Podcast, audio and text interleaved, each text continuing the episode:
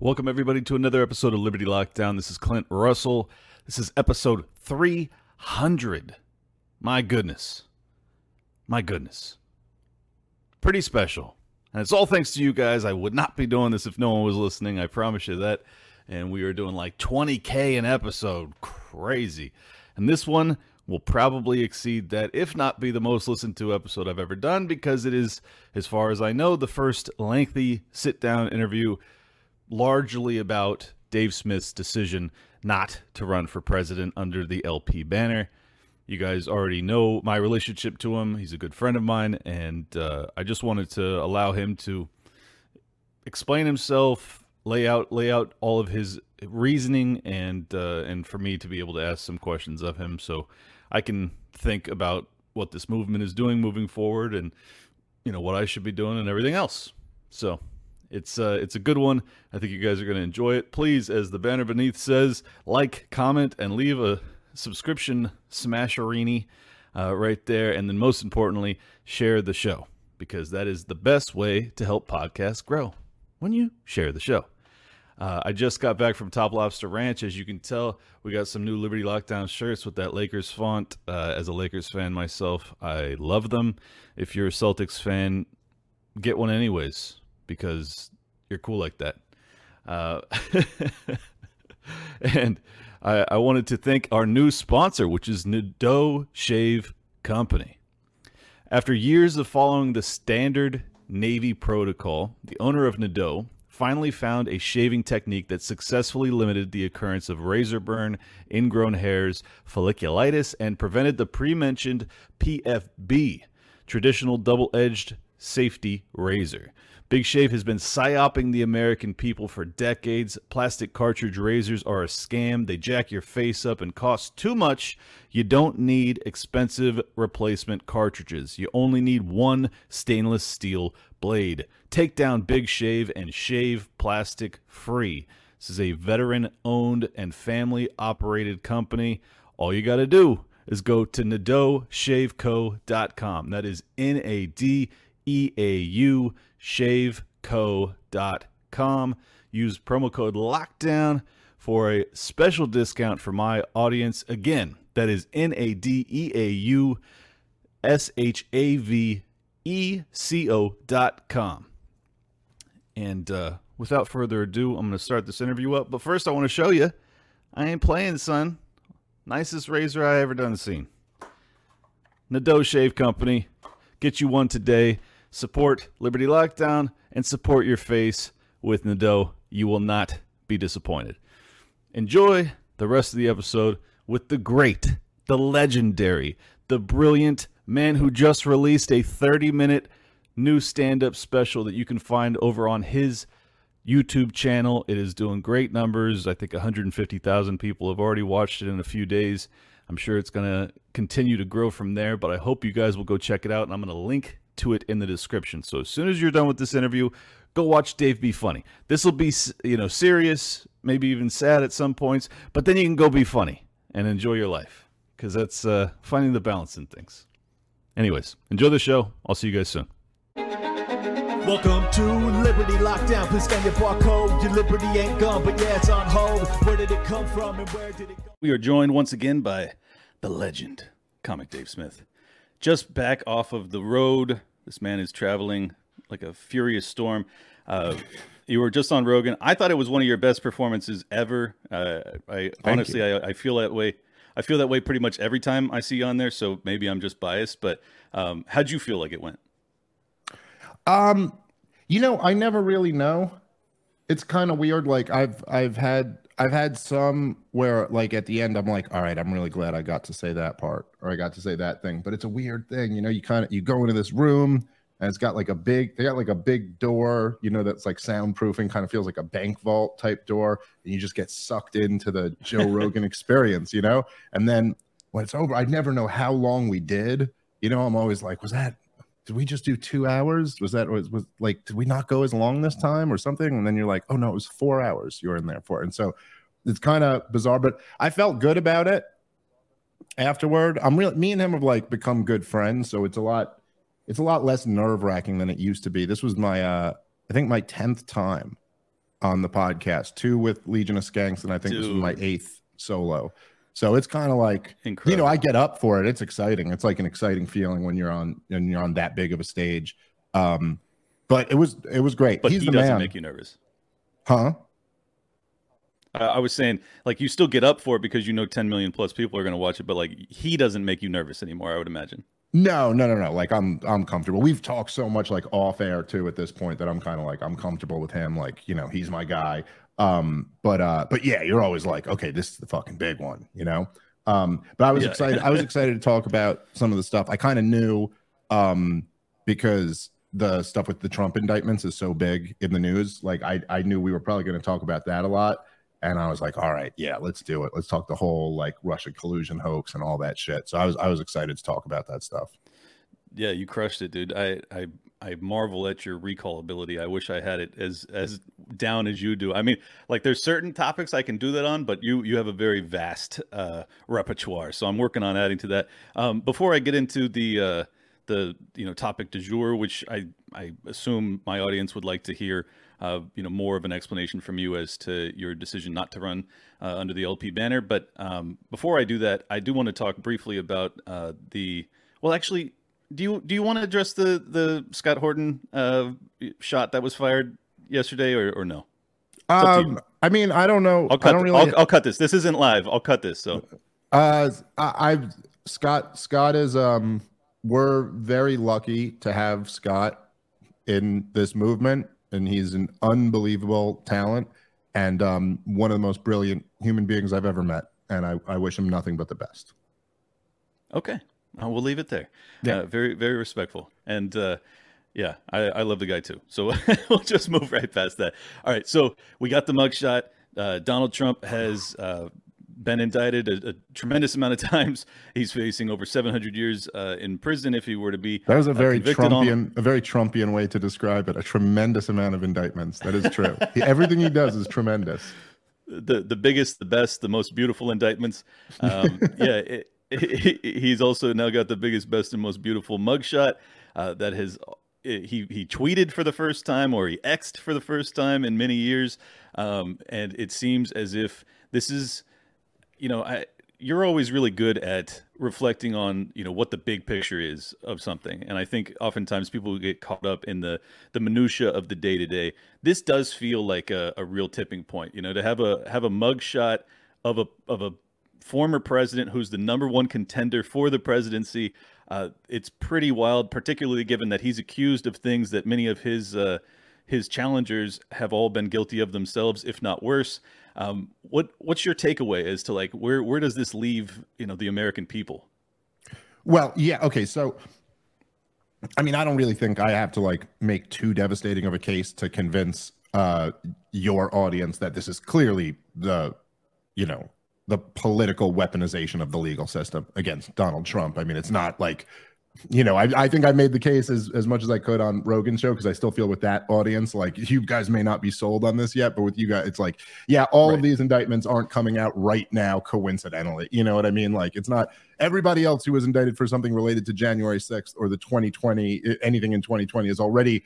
They're, they're half of them. Their sentences are up already. You know what I mean? Like they're they're out at this point. So Right. this is all clearly very political and there is there was a um a tremendous desire to get a mugshot on Donald Trump. I played on my last podcast a clip of uh um Donnie Deutsch, the guy at MSNBC, who was Mhm. openly saying this.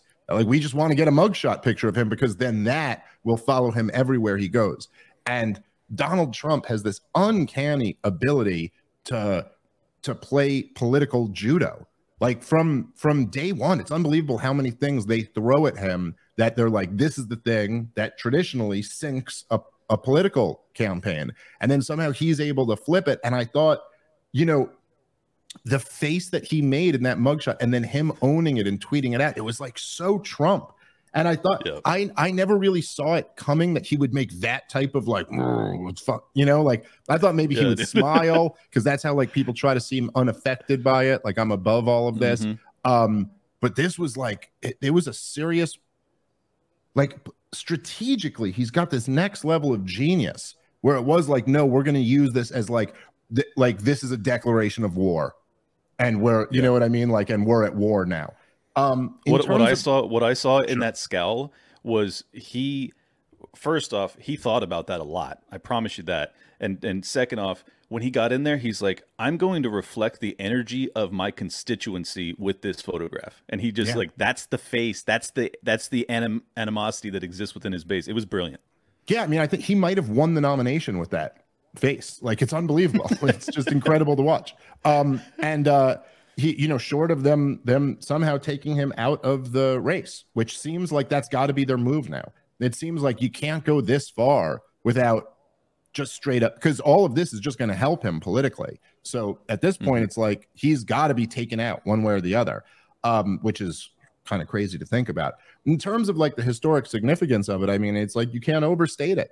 The the former president of the United States, um, the front runner for the Republican nomination, it, who looked to be in a very strong position in the general election, has is just they've decided, well, we can't beat this guy politically, or we can't risk going up against this guy politically, Mhm. and so we're going to weaponize the legal system against him. There's a lot of shit that America has done. A lot of really awful shit. Far worse things that we've done you know? Started wars and you know had terrible programs and you know all types of things that we talk about all the time. But this is different we've never done this before. Th- this is something out of like third world countries. Like we don't do this in america. We may compromise presidents. They may like box presidents in. They may undermine presidents. But to just go like we are going to throw the book at him and we're going to do everything we can to incarcerate him uh, all under like novel legal theories you know what i mean? Not one not one of these charges is anything you can look at and say like well listen this is a blatant violation of the law. Uh we were in a situation where we couldn't not bring charges. You know what i mean? Like it's not like oh if someone like murdered someone and it's on video or something you're like well we can't not charge him. I mean we have a law against this and he broke the law. Not one of these cases is that. All of these cases are like prosec- at best prosecutorial discretion. You know what I mean? Like they could not do this if they didn't want to do it. Um, so it's of course it's wild to see, and and I think we're kind of we're kind of past the point of no return in terms of uh, the entire base of Trump supporters will. That's it. I mean, they're the the institutions have, you know, pulled the curtain and said, "Yeah, we're not we're not pretending to be neutral. We're not we are here with an agenda and our agenda is to ruin your guy." And so I don't think they'll ever gain back the, you know, the trust that all the kind of corporate talking heads are always talking about. I think from our perspective that that you know, there's a solid argument to make that that's a good thing. We don't want people to be trusting these institutions, but the toothpaste is out of the tube as far as I can tell. Yeah, no, I, I, I agree with your assessment, um, and I, think it, there's something really profound about you know how we're we're arguing about how we have to risk World War III with Russia to defend democracy in Ukraine, and we're simultaneously you know arresting on pretty fraudulent charges our political opponents. Uh, it's like, well, who's the communist nation here? You know, I like I, I always I always make this point. Like Putin's not a good guy. I think it's highly probable that he assassinated uh, uh, Prigozhin or whatever his name was. Um, you know, like, but what's what's the difference? Like we we do it through judicial means, they do it through extrajudicial ones. Like it it, really is getting to a point where I don't feel that the uh, you know or the moral high ground that I once perceived America to stand on seems to have really been shattered in recent memory. Yeah. Yeah, no, that's for sure. And, you know, perhaps it never existed to begin with. I mean, I, I do think you can make an argument that the American government is not as brutal with its own citizens as some other governments are with theirs. And, and not just make the argument, but that's clearly true, right? Like there's our government Yeah, is not true, as sure. brutal to us as as many other uh, authoritarian governments are. But if you look at what we do to the rest of the world, we're the worst by far. Like there's not even any close second.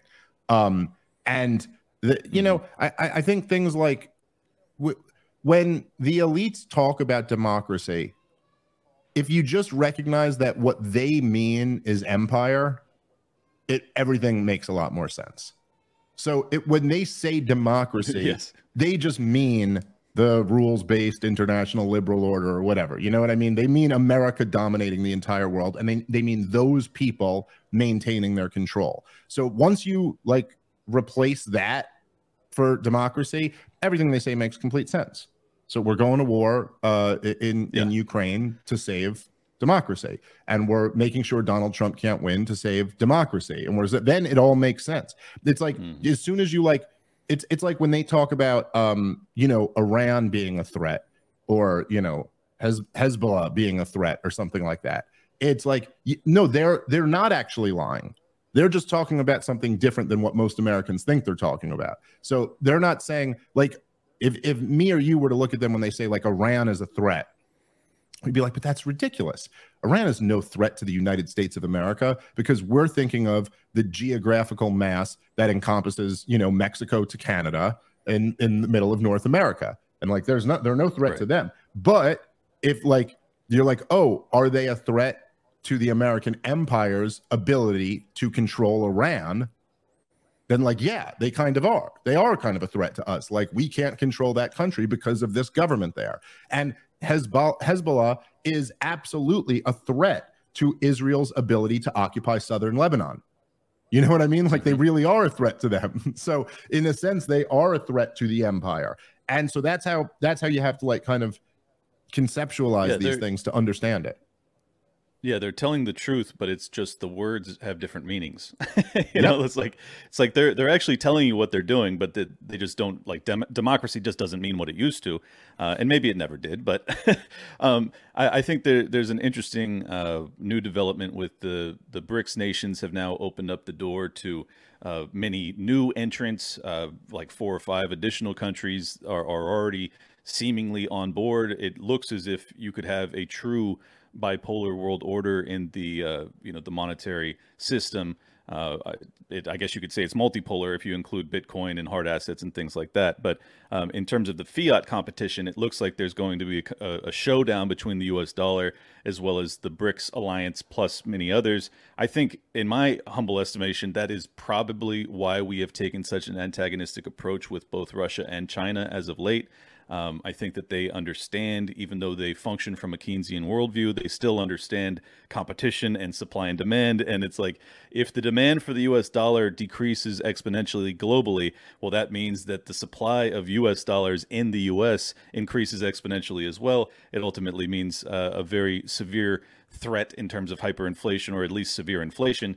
Um, I, I, my fear and I hope you can talk me off the ledge here, is I don't know how this Thucydides trap showdown doesn't result in some sort of hot conflict. Can it be avoided? Do you think it will be? I'm curious what your thoughts are.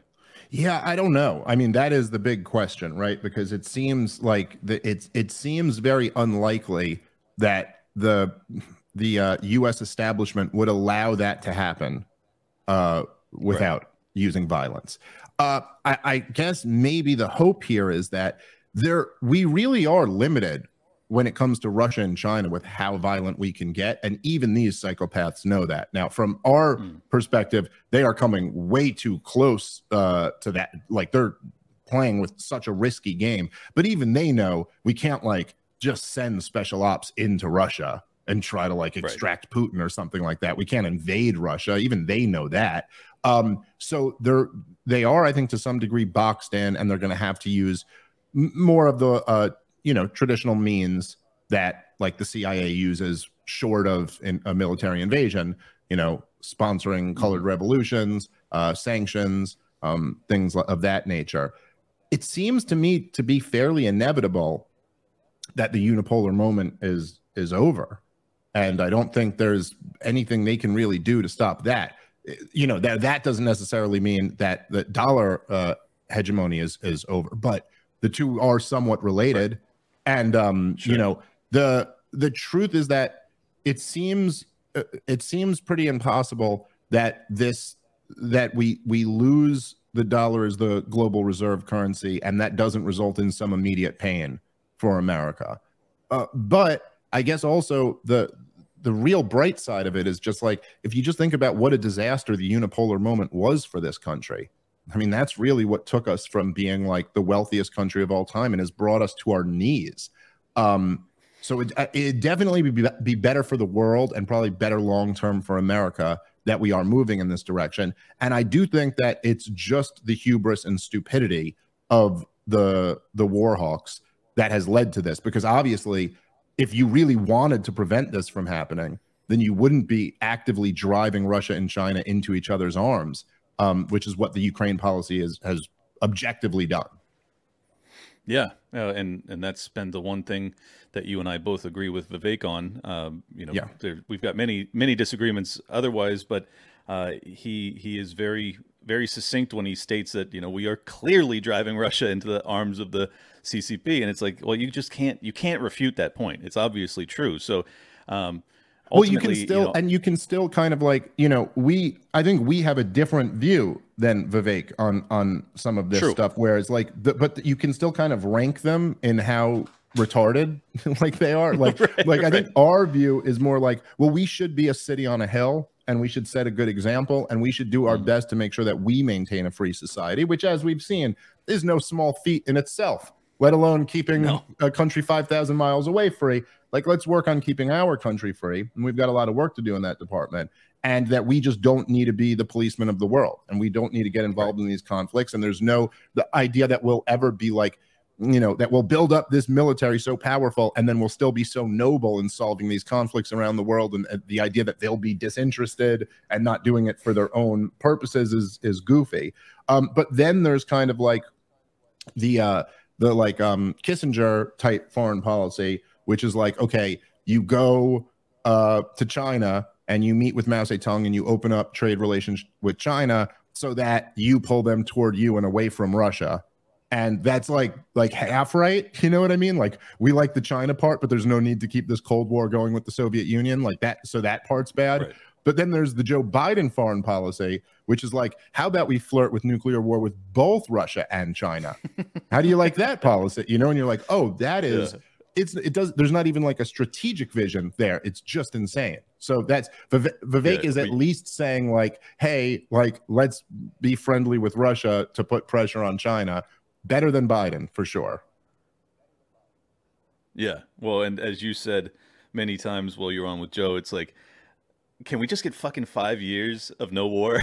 like, can, at, at any point in my 40 years on this planet, can I just have five years with peace? It's it's really remarkable. Can I get six months? It is, and and I think can I, can I just yeah, give me something? six months? I mean, we had uh we had a, a, a bit of a gap between Afghanistan and and uh, Ukraine, but it's like the the military industrial complex stays fed, and I think your your point about how um, well, anyways, I'm gonna I'm gonna transition into the the next topic. I, I think that uh, most people are, are most interested in, in hearing about your decision not to run. Um, I've already told you privately I, I, fully support it, and I think that um, you know doing what's best for your family is the most important thing. But um, I'm sure there's many people that are are disappointed out there and, and would like to. I mean, I've seen I've seen some some anger, uh, you know, directed towards you, which uh, kind of caught me off guard. I'm sure you feel similarly.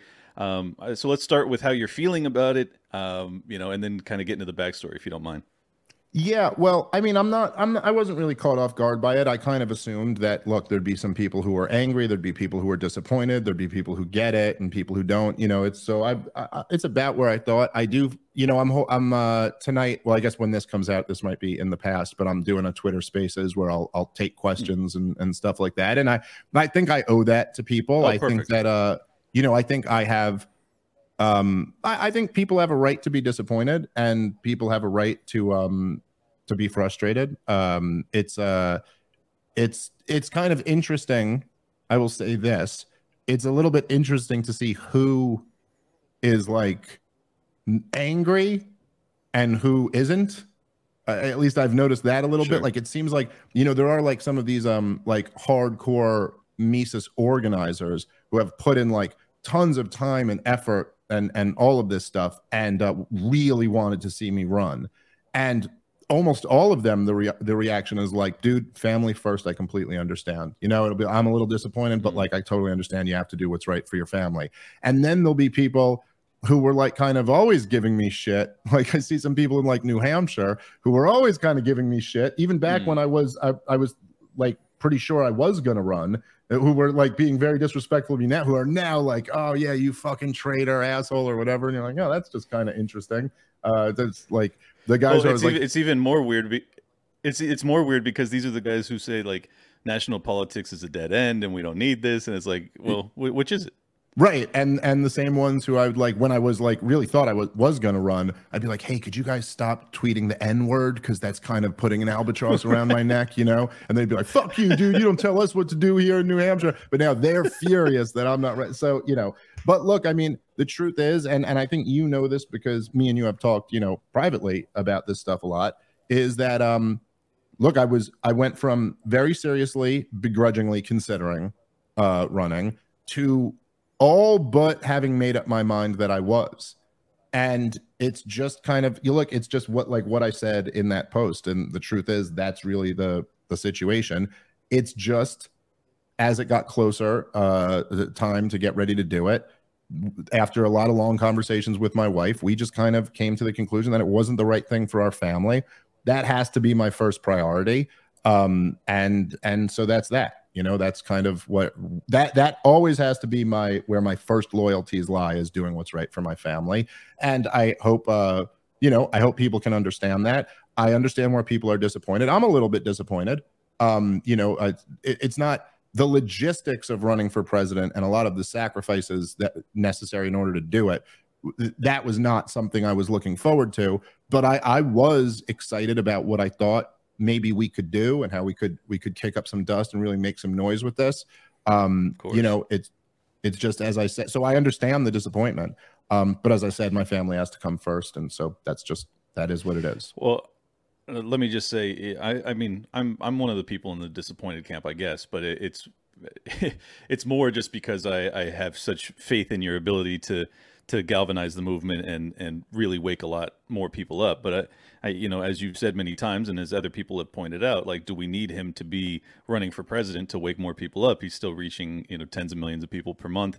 Like, that's that's powerful in its own right. And um, you know, I, I've I've now been foisted into the uncomfortable position of having many in our camp uh, that as, as soon as you kind of hinted that it wasn't going to happen, I started to get DMs and, and texts and calls from people saying, "Hey, you got to do it. You got to do it." And and now I'm looking at it like like I got I got Ron Paul, who was my you know obviously my hero, and then you, and and you know to even first off, it's very very flattering that people are putting me in that lineage at all. I'm like I'm blown away by it. Um, but at the same time, I'm looking at you and I'm like I'm like man, I can't do it as well as Dave, so like, why the fuck would I do this? you know, so it now puts me in the awkward position of feeling like, um, even if I were to do it just for the for the cause, because I don't have a family, obviously. Um, well, I mean, I have family, but not a family.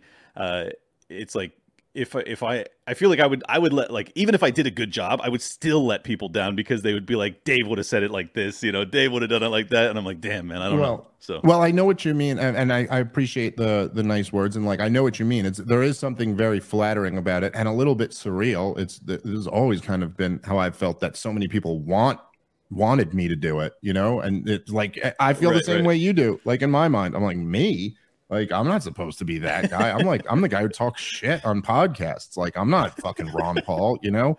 Um, but it's also not like, you know, the the question is there's a lot uh, there's a reason why a lot of people like think of you. You know what I mean? And go like, oh yeah, Clint, you should do it because you'd be so great. It's because you're really talented at this, man, and you're really one of the best messengers we have.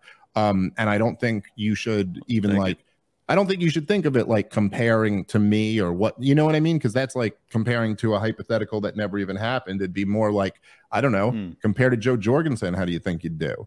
And like, yeah, you'd do a much better job than she would, you know. Yeah, man. And so, and of oh course, like God. always, I'm not saying like I don't. It's not about vote total or fundraising or anything like that. It's just the point of running for president as a libertarian, which is like to to yeah. spread the message to shock people out of their current way of thinking and um so I think you'd be a great candidate. I think um I I I would love it. You got my support, brother. If you want to fucking do it. Well, well, thank you, man. I, that obviously means a, a, means the world to me, to be honest. But uh, you know, it, it's so surreal because I had um, Daniel McAdams read off one of my tweets to Ron Paul on I air on the the yeah the Liberty Report a couple days ago, and I'm like, I'm like, just my life is so ridiculously surreal. I, I think people really don't like keep in mind like three years ago i was an entrepreneur. Like I, I, had nothing to do with this like nothing zero to do with it. And now to be um you know have the entire like mises caucus and and many in the lp national that are like hey it's you. You know i'm like i'm like dude this is fucking nuts. I've never even ran for for office on any level. Um and you want me to go straight to the highest one? Like this is so so bizarre. But um yeah, I think I think that ultimately, um, you know, a lot of the disappointment and and hopefully the anger will subside, and they'll realize like, you know, Dave wasn't going to be the president anyway. So it's like, can we can we at least agree that that the efforts he's put in for the movement ha- have been a net positive, and that he will continue to spread the message as well as anybody out there? It's it's uh, it's fascinating to me that you know people are are so I mean, it's just kind of symbolic of the desperation that I think a lot of us are feeling. You know, we're we're feeling very powerless in this system, and I, I don't blame people for feeling that way. But I want to kind of transition that into a lot of a lot of optimism because you have the incredible you know viral sensation that was Oliver Anthony's uh, "Rich Man North of Richmond" song, and then you also have the the rise of Javier Milei and looking like he's the favorite to be the the president of Argentina and man is he a fiery speaker. I wish he spoke english so i can actually play it for my audience but yeah. um, I'll, I'll just encourage people to to go watch it because you got to read the subtitles if you don't speak spanish. This dude is like he's like donald trump and and ron paul had a baby. Like this kid is out of his mind uh, fiery and and it I, it just gives me a lot of hope that like there's there is a, a an evident populist desire for someone that speaks to the plight of the everyman in opposition to the establishment and and now we actually have a guy who really has your and I's belief system you know calls himself an anarcho-capitalist I, as far as I know, there's never been an ANCAP that was a president of any country. Sure. Um, how can people not look at that and and find some optimism? Well, it's something too. It, there's something that only like I don't know, man. And like, I love libertarians. I love the ideas of libertarianism so much. I think they're so beautiful and just correct and the keys to a better world. Um, and I love libertarians, but man, do we have an ability to almost like nitpick and purity spiral away anything? Like I literally saw people on online who are like, "Well, he's not for open borders" or something. And you're like, Jesus Christ, dude! Right. Like this guy is like looks like he might actually win, and his whole platform is taking axe to everything government. You're like, that's that's pretty mm-hmm. good, right? Like let's it's you know. Um but it's like unbelievable that they'd be like yeah well he said this one thing on his one policy isn't purely anarcho-capitalist or from their perspective or whatever. But no that's that's like pretty amazing. And yeah i totally agree with you. I mean i ended up talking uh about uh rich men north of richmond with rogan a bunch. Like it just kept coming up in in the show. And there's something the song was so powerful and there were so i think you know there were a lot of like great lines in it but uh, the the to me the the best line in all of it was um was they don't think you know, but I know that you do. And that was like the thing yes. that really like hit home to me. And that it's part of the reason why the thing blows up. And all of a sudden it's like close to, I think across platforms, like a hundred million views or something like that. And then it's like at the top of Billboard. Yep. I mean, it's, it's just unbelievable. And there is like, there, we're in a new world. And that there's that's scary. It's scary to be in a new world, but there's also like this unbelievable mm-hmm. potential of it where it is so it is so much more common knowledge now. Not that not just that like a government policy was a failure or something like that, but that the people implementing them are evil. You know, like that these are people who would be protecting a child rapist ring and not even care about bringing those people guilty in it to justice. Not even like have any interest in it. In fact willing to dead the story you know? Um and that you know the fact that people know that so much i mean not everyone but so many more people are like understand this and are furious about it. And then the fact that you know if you just look at like what we have now that we didn't have back then and and this is where i think libertarians particularly in the libertarian party like what one of the things that I've always tried to encourage them is to do is like, look, we have to like participate in this world that we live in. We can't be here to like, oh, we want to go off into our own little corner and all be like agreeing with each other. We have to like participate in the moment that we're in.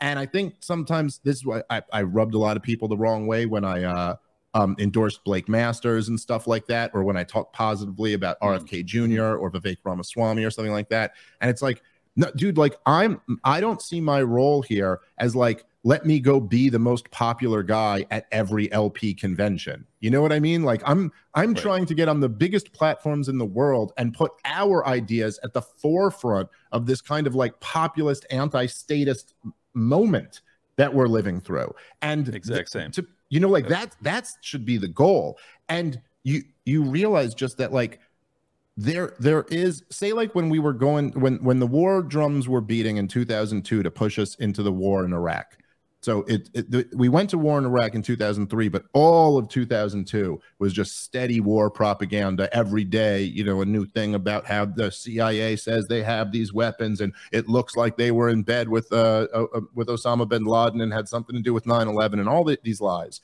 Um, but the whole time there, like the biggest people in in media were all just pushing the agenda, you know. But today, like we have Joe Rogan and Tucker Carlson at, are the biggest figures in media, you know, and they're all like completely opposed to the propaganda of the regime. And then we we have after that we have like all of us, you know, like like just thousands of all of us right. who are also out there pushing back against the regime.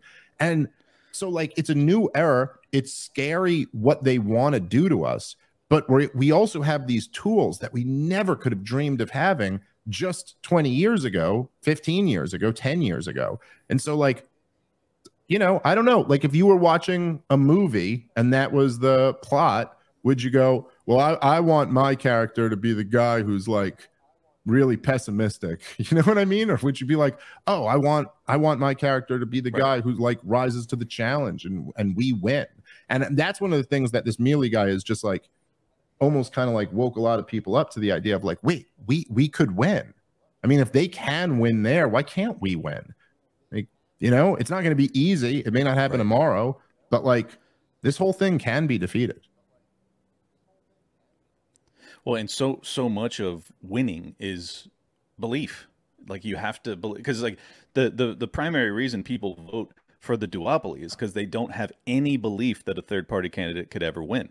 Like if you if you just have that mm, you know mental framework shift amongst the broader population well then it actually changes in reality. But you, it has to be very far reaching. But to your point you got tim pool you got patrick bet david it's like and, and, those i mean those are fractions of what rogan does and what tucker carlson do but they're you know you're a fraction of them and i'm a fraction of you. And it's like but you add all of this up and it's like this is enormous. This is absolutely enormous. The the impact that we're having, and you can tell it because a song like from Oliver Anthony uh, catches so much fire. It's like people people are starting to tune out from the corporate narrative, and they are starting to listen and and more importantly feel it in their day to day lives.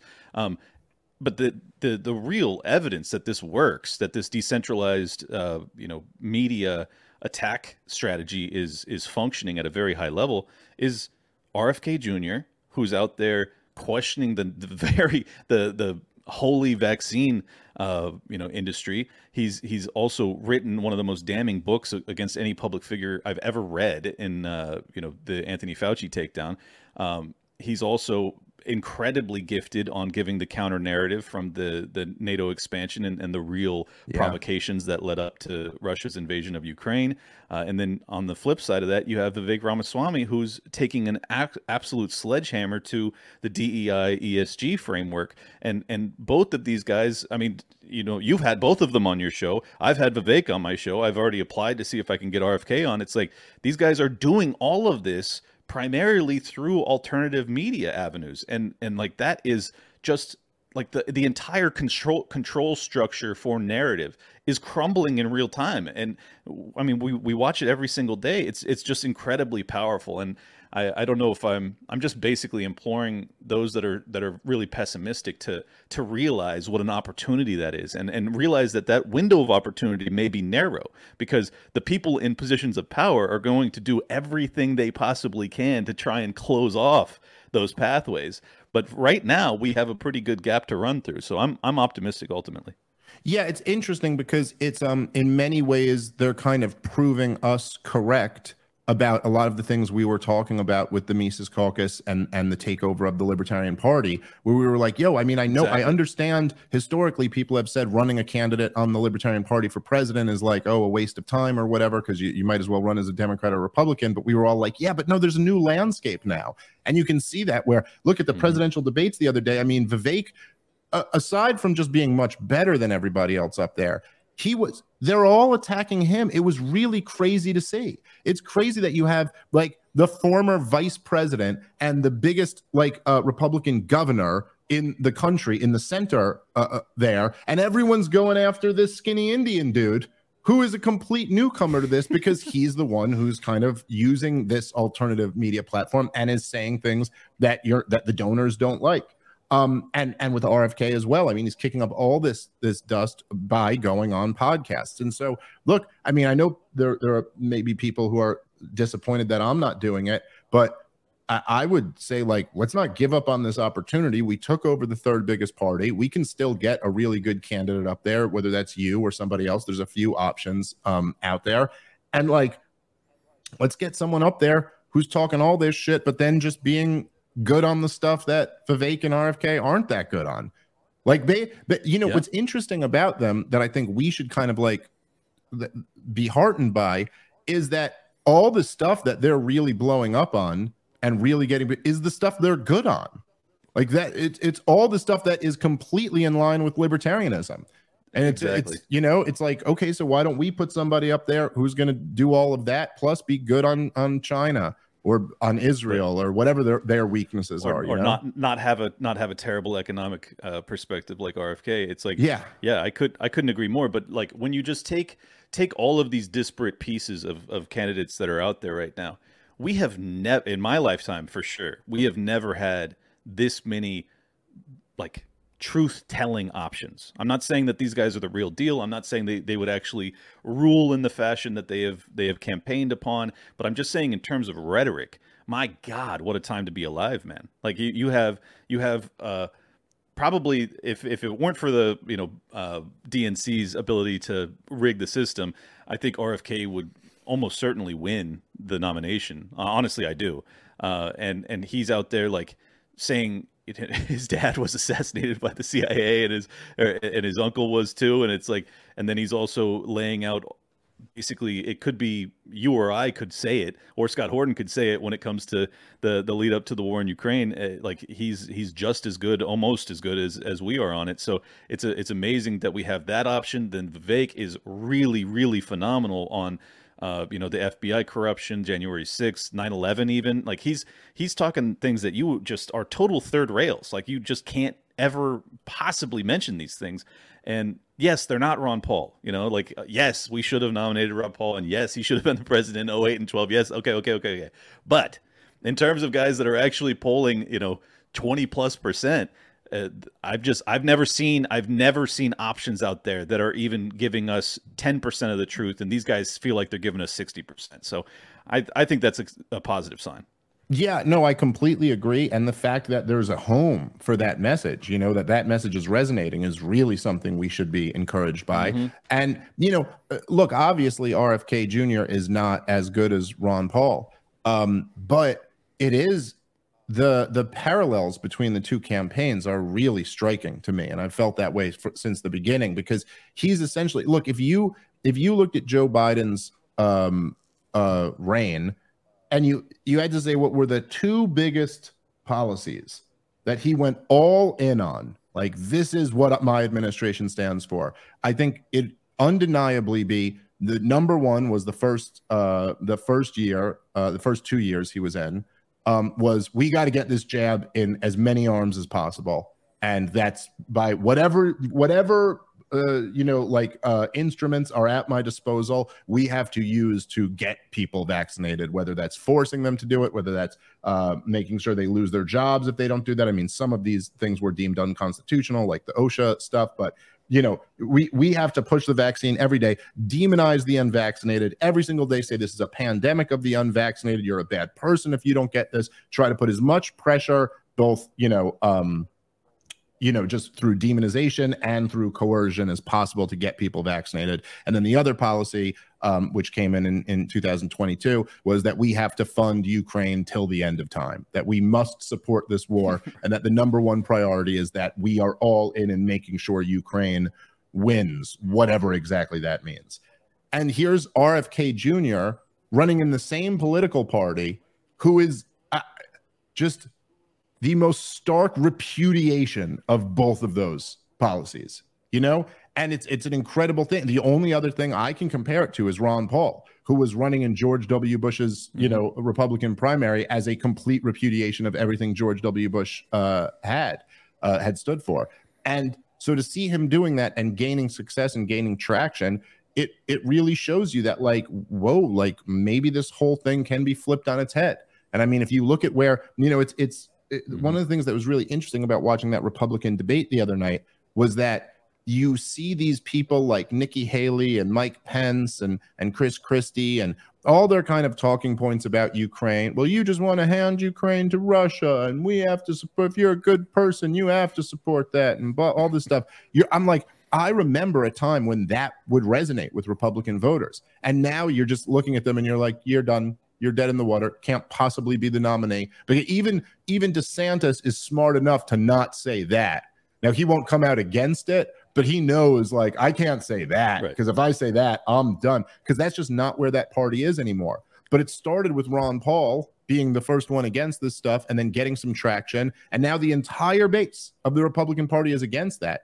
And you never know. I mean, it's easy to write off the Democrats now, but maybe there will be another flip there. You know, I know people always say, "Oh, I'm bringing up ancient history" when I talk about you know 20 years ago when the Democratic base uh, uh of voters was much better than the Republican voters were, and that all got flipped. You know, and maybe the Democrats could get flipped now. Maybe RFK is planting seeds that by the next election, it's going to have to be someone who's saying the type of shit that he's saying in order to win. Yeah. Well, and I think that this kind of just really proves definitively that Donald Trump was not the disease; he was, uh, you know, a symptom of it. Um, and because the same style of messaging, uh, once again, whether or not any of these people deliver on their promises, just as Trump didn't deliver on many of his because he was undermined every step of the way and cooed and everything else, and maybe he wasn't a true believer, who knows? Um, but you have more and more heads of this uh, dissident hydra are, arri- are, are arising. You know, you have you have Vivek, you have Trump, you have RFK, you have whoever the libertarians runs, you have the Javier Mileis of the world, you have these uh, these incredible speakers. I forget her name. Uh, I can't remember her name, but she's she does these incredible monologues. She's in the um, like European.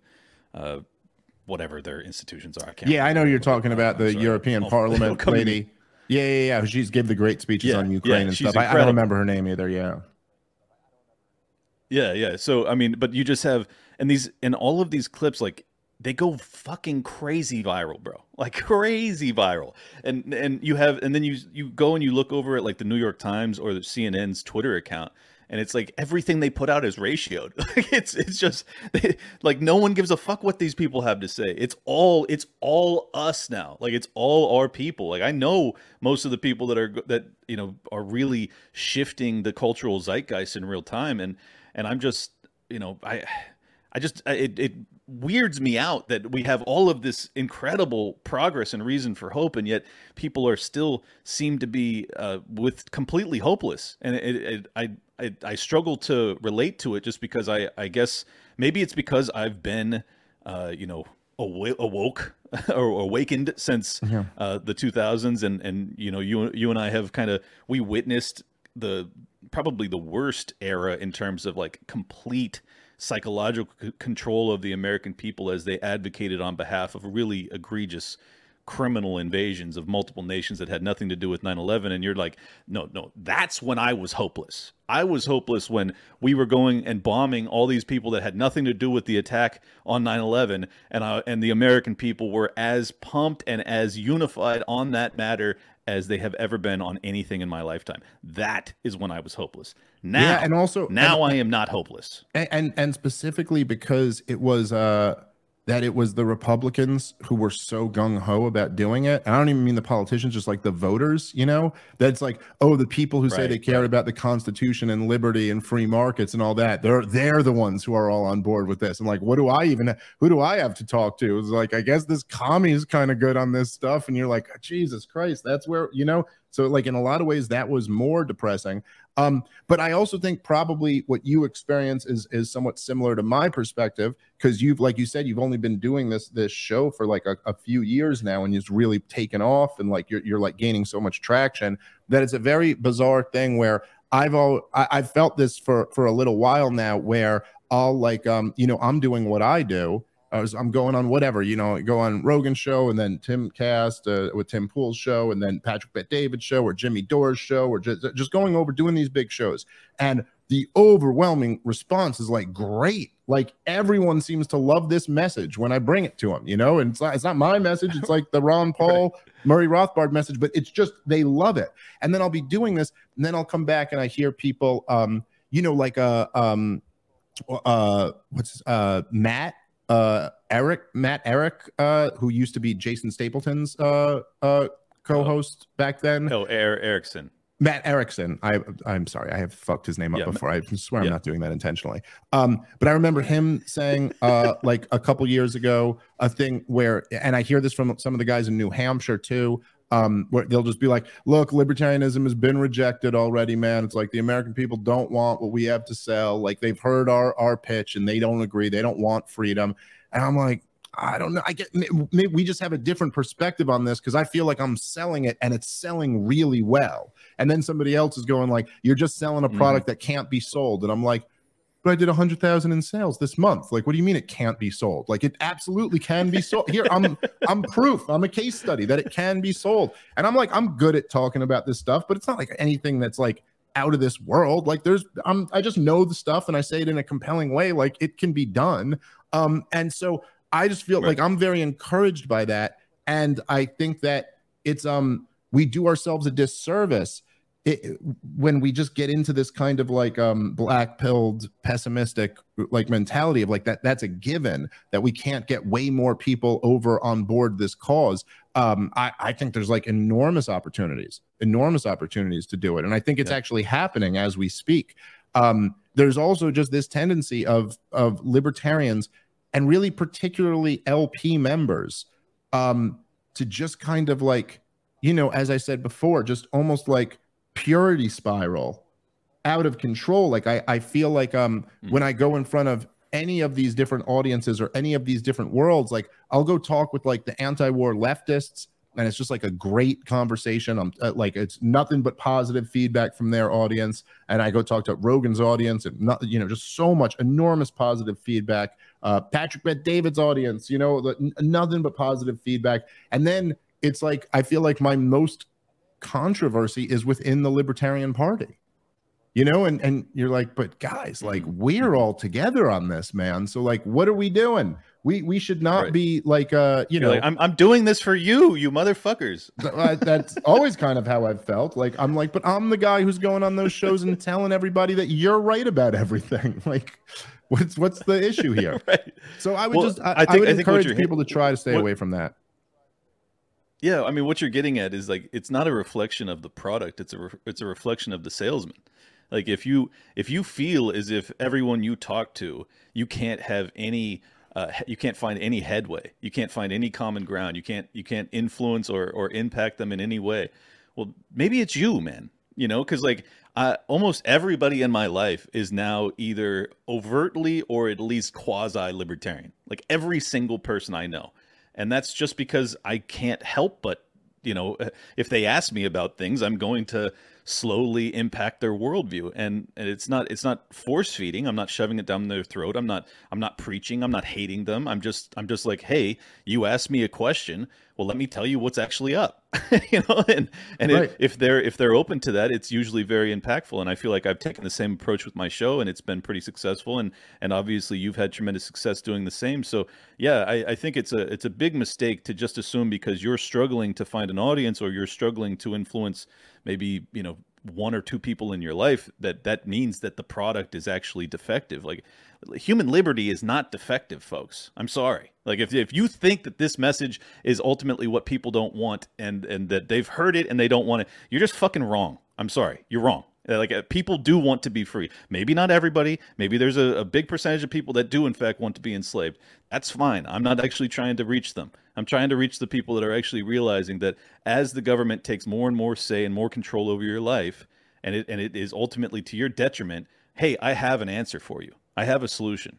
Those are the people that that I think that we can successfully reach, and and many of us are. So I don't know. I don't want to beat up on people that are are in our space that uh, you know have have shifted, gone the post libertarian route and all this stuff. But I do I do really think that um, uh, much much of our success will come when when the inevitable collapse of a totalitarian system comes about. And you know, you and Malice talk about this a lot. Malice in particular because of his book, The White Pill.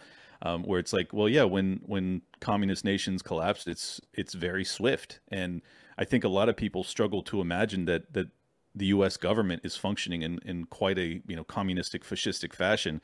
Uh, but I think that more and more people are starting to realize that, and if that's the case, if my assessment of them is correct, then that means that their their collapse could be pretty precipitous. Um, I'm curious have you have you ever talked to Malice about like what I mean, and obviously I want your opinion as well, but like what do you, what do you envision in terms of the the tipping point? Like, do you guys do either of you? Because uh, uh, he studied so much the the USSR model. I'm just curious if if you guys see signs of it like happening here. Yeah, well, I think what he what he always tends to focus on um, is like it's it's the mindset of people. Um, and and I think he's basically right about this. And so what what Malice says about that is he goes when uh he says when the average person uh, regards the the typical corporate journalist in the same way they regard a mm. tobacco executive you know that that's when you kind of know it's fallen. And, and in a lot of ways that's true. It's not really like an external thing happening. It's a mind state. Like if if you can just like run this thought experiment for a second but like if we could snap our fingers and 90% of the of the population are anarcho-capitalists the same way we are well then we live in anarcho-capitalist society. That's it there, there's no other exactly. thing that even has to happen. It's as soon as everyone doesn't believe in this, then it's over and it doesn't happen anymore. You know, I um I think that it's it's gonna i don't know if there's gonna be like an event that will spark it all uh, I, I think it's quite possible that it could i think if it happened tomorrow we would all be like well there were a lot of signs of this coming you know um, i think that it, right, right. you know continuing on this this policy of hiking rates could could prick this bubble at any moment. I don't know. I'm a little bit surprised that they they've been able to to get them uh, up as high as they have, and it hasn't popped it yet. I don't know exactly when that point is, Same. when the equilibrium is broken, um, but we seem to be going in that direction. It could be something about what what you uh, mentioned earlier. You know, uh, losing the the kind of uh, uh, dollar as the reserve standard, more countries going off of, of the dollar as as reserve uh, as their reserve currency. That could end up just sending the money back here and creating kind of like this inflationary downward uh, uh, uh, spiral that that could spark it. I don't know. Um, I do agree that this the, the current system is clearly uns, unsustainable, and that we you know yeah. let, like I think our job. I think Ron Paul was right about this is that our job is to keep these ideas alive and keep spreading them as much as possible. So whenever the regime is at its weakest, we have a fighting shot of of pushing this thing in our direction. And um and just just to to cherry pick yeah. with and, and I agree with you. I'm not like picking on anybody. Um, but just to say that like I think a lot of times people who spend their lives in these libertarian circles, I think one of the things that it's easy to to forget is just how how much the average person has still never heard what we have to say you know? And and you can go like test this theory out. Like go up to ran go up to some random person at the gas station and ask him what he thinks of ron paul. And the overwhelming likely answer will be who? And if that's not the answer he'll think you're talking about rand paul and not even really know what you mean. You know what i mean? Like it's just that's that's true most of the time if you ask someone what they think about monetary policy or the Federal Reserve, most of the time they'll be like, I don't know what you're talking about.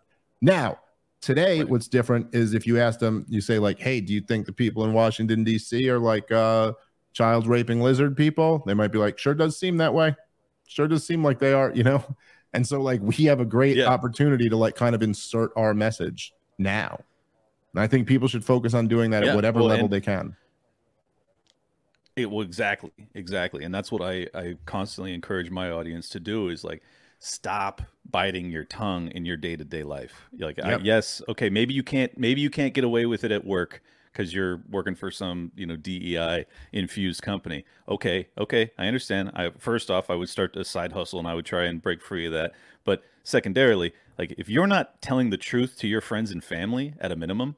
Well, then just your whole life's a lie, man. Like, like you, Yeah. not, if you bite your tongue in your personal and your business life, you are just not living in in the truth at all. And I just don't know how people can can uh, you know live that way. But it, most urgently, we need more and more people to f- like what I've experienced because I am so outspoken is like when I start talking whatever I talk to people that are strangers, even it's almost always fertile ground. Like almost always people are like, yeah, this is all fucked up. Yeah, this system is broken. It's evident that you know I go to the grocery store, my bill's twice as high.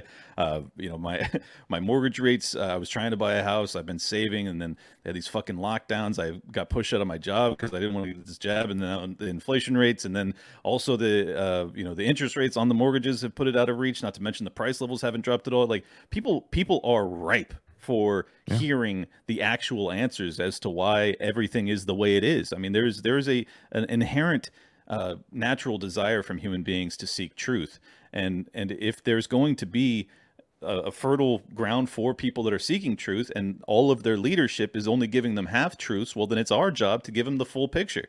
And and you know, if you just listen to Vivek or RFK or Trump, I think you're getting you know more more truth than you ever have from political options, but still nowhere near uh, the full the full picture. So I'm I'm very I'm very optimistic because I think that the the inflection point or kind of the tipping point for the United States empire is very near and as long as the censorship apparatus is still as uh, porous as it is, where like you and I have been able to slip through, and many others have been able to slip through, like imagine if we're actually going through either a Great Depression or the potential for World War III, and like you get to go on to Joe Rogan and talk to 10 million people in or 20 million people, it'll probably be by then, um, in in real time, and explain like, hey, this is what's up, this is what's going down. That's that's more powerful than fucking. You know Rachel Maddow, who's talking to hundred thousand people per night if she's lucky. You know, like, Yeah. So we have a real chance to to to mold it in real time. Well, that's that's right, and there's something that's kind of unfortunate about that. But what you're hit, what you hit on is exactly right. I mean, it's like what, Ron Paul's message really took off in 2007 and 2008, and and a big part of this reason was because the war in Iraq was a catastrophe and had been was very clearly just a disaster. And then we had the worst financial uh, uh, crisis in almost hundred years, um, and that's why his message really resonated then. And where did you see like this Exactly. huge spike of energy in our movement and your show? Well, it's during 2020 because, of course, the government failed at everything, and then we're there to kind of explain why. And so, yes, the the bigger the crisis is, I think that's when you have the most fertile ground to have a huge system and uh, a huge spike in interest. And so, I think a lot of what we're doing now is kind of like building that groundwork. You know what I mean? Like, because you need a foundation of like a group of people there who already believe and who have been correct about this stuff. They have a track record now that you can go back and look at and like re- recognize that they're for real. Um, and and to your point, I mean, it's like it reminds me of what what Lew Rockwell he used to say that um, you know, like the bad guys have um, you know, they have the the national police and the military and they have the federal reserve and they have you know the the education system and they have hollywood and they have the corporate press and they have all of these things. But we have the truth on our side. And that's like our big weapon. And the the and and it is a powerful weapon. And i i think ultimately it's more powerful than any of that shit. And you know it's like the the do too. We we can go and spread this message and so many people will be like yeah that makes sense. Like that really makes sense the way that guy's saying it. Because we're right because we're correct about all this stuff. And so like that's the that's the powerful weapon that we have. And i just think there's um there's something kind of poisonous for the soul when you give up believing um in how important the truth is uh and and so eh, you know i think i think there's going to be enormous opportunity in in the near future and uh, I'm still I'm still very optimistic about the liberty movement. I think it's crazy. I think people too they get you know like I saw someone the other day, and it really bummed me out to hear it. But it was somebody somebody who I, I really like, um, and they said it would like in result to uh, me not running or something. They were like, I'm not even mad at you. It's just I feel like the liberty movement's in shambles, and like we're just like this whole thing is is falling apart. And I'm, it's like, look, dude, there were the libertarian movement was 12 people in Murray Rothbard's living room, like not that long ago. That's what right. this whole thing was. And now we've exploded. There's fucking, we've got chapters with thousands and thousands of people in every city and every town in every state of this country. We've got voices like you, Clint, and you know, like guys like you and me, Michael Malice, Eric July, Scott Horton, Tom Woods, like all these guys who have like big followings who are just like the all libertarian guys and just like incredible. We have an incredible like group of like talented people. There's fucking, you know, there's guys like uh like Keith Knight and Dave DeCamp and people like this who are just like totally brilliant. You know what I mean? Out there like breaking this stuff down. So I'm, I'm I apologize. I know there's tons of people I'm like leaving off uh, the list, just like who's popping into my head. But like we've got this big movement now, man. You know what I mean? And like that's that. This is new. This is all brand new. Like it really, none of it existed until Ron Paul ran for president. You know what I mean? Like I like okay, there were a few institutions, but like not much, not much of anything. Um, so like you know, you got to like kind of take a step back and look at the big picture. And I think I think we're doing great. Yeah. Oh, and and also realize that much of the corruption that we're now recognizing in the government that makes us feel that makes us feel blackpilled. Well, that's that that corruption existed decades ago. Like we're just we're just now understanding it. So yeah. this is all this is all kind of growing pains in in a uh, uh, an unfortunately necessary process. But uh, let me let me also add one more name to that list of, of great speakers that you mentioned, and I'm going to be starting a show with him, Luke Rudkowski. He's yeah. he's been uh, you know on Timcast for years. He's been doing We Are Change for years, and he and I are going to be doing uh, an IRL style show from six to eight p.m. Eastern, Monday through Thursday, in uh, in person, and we're going to fly in guests. And next time you're on Patrick Bet David, I'm I'm going to shamelessly plug and say you got to swing through. All right, one dude, one hundred percent. I'll I'll go down there to do your Love show and swing right, through Patrick Bet David's show. Oh, I like it. I like it. Give us give us the primary nod. All right, brother. Well, uh, look, I, I have already told you what you mean to me, and, and I I think that uh, I know I know personally, um, you know what a challenging decision that was for you to make, um, and I think that it's family comes first, and that's just the facts, and it just doesn't nothing nothing matters if, if it's not the right thing for your family and i know that you will continue to uh, you know achieve incredible heights when it comes to speaking this message which is what a presidential run would have been about anyways so um, i think you're able to do both you're able to put your family first and still focus on on the message which is obviously uh, vitally important given uh, the perilous nature of the times we live in uh, but I will personally be uh, supporting you to the end of time, Dave Smith. Thank you so much for joining me, brother. Well, dude, thank you very much. That that really means a lot to me. I love you, dude, and uh, and I appreciate it. Absolutely. If anybody wants to support my work, go to libertylockdown.locals.com. And as you can tell, I'm at Top Lobsta Ranch. If you want to support that guy, that lunatic, my Tower Gang brethren, uh, you can go to toplobsta.com and pick up some shirts over there. We will catch you next time. We're out. Peace. Welcome to Liberty Lockdown. Please scan your barcode. Your liberty ain't gone, but yeah, it's on hold. Where did it come from and where did it go?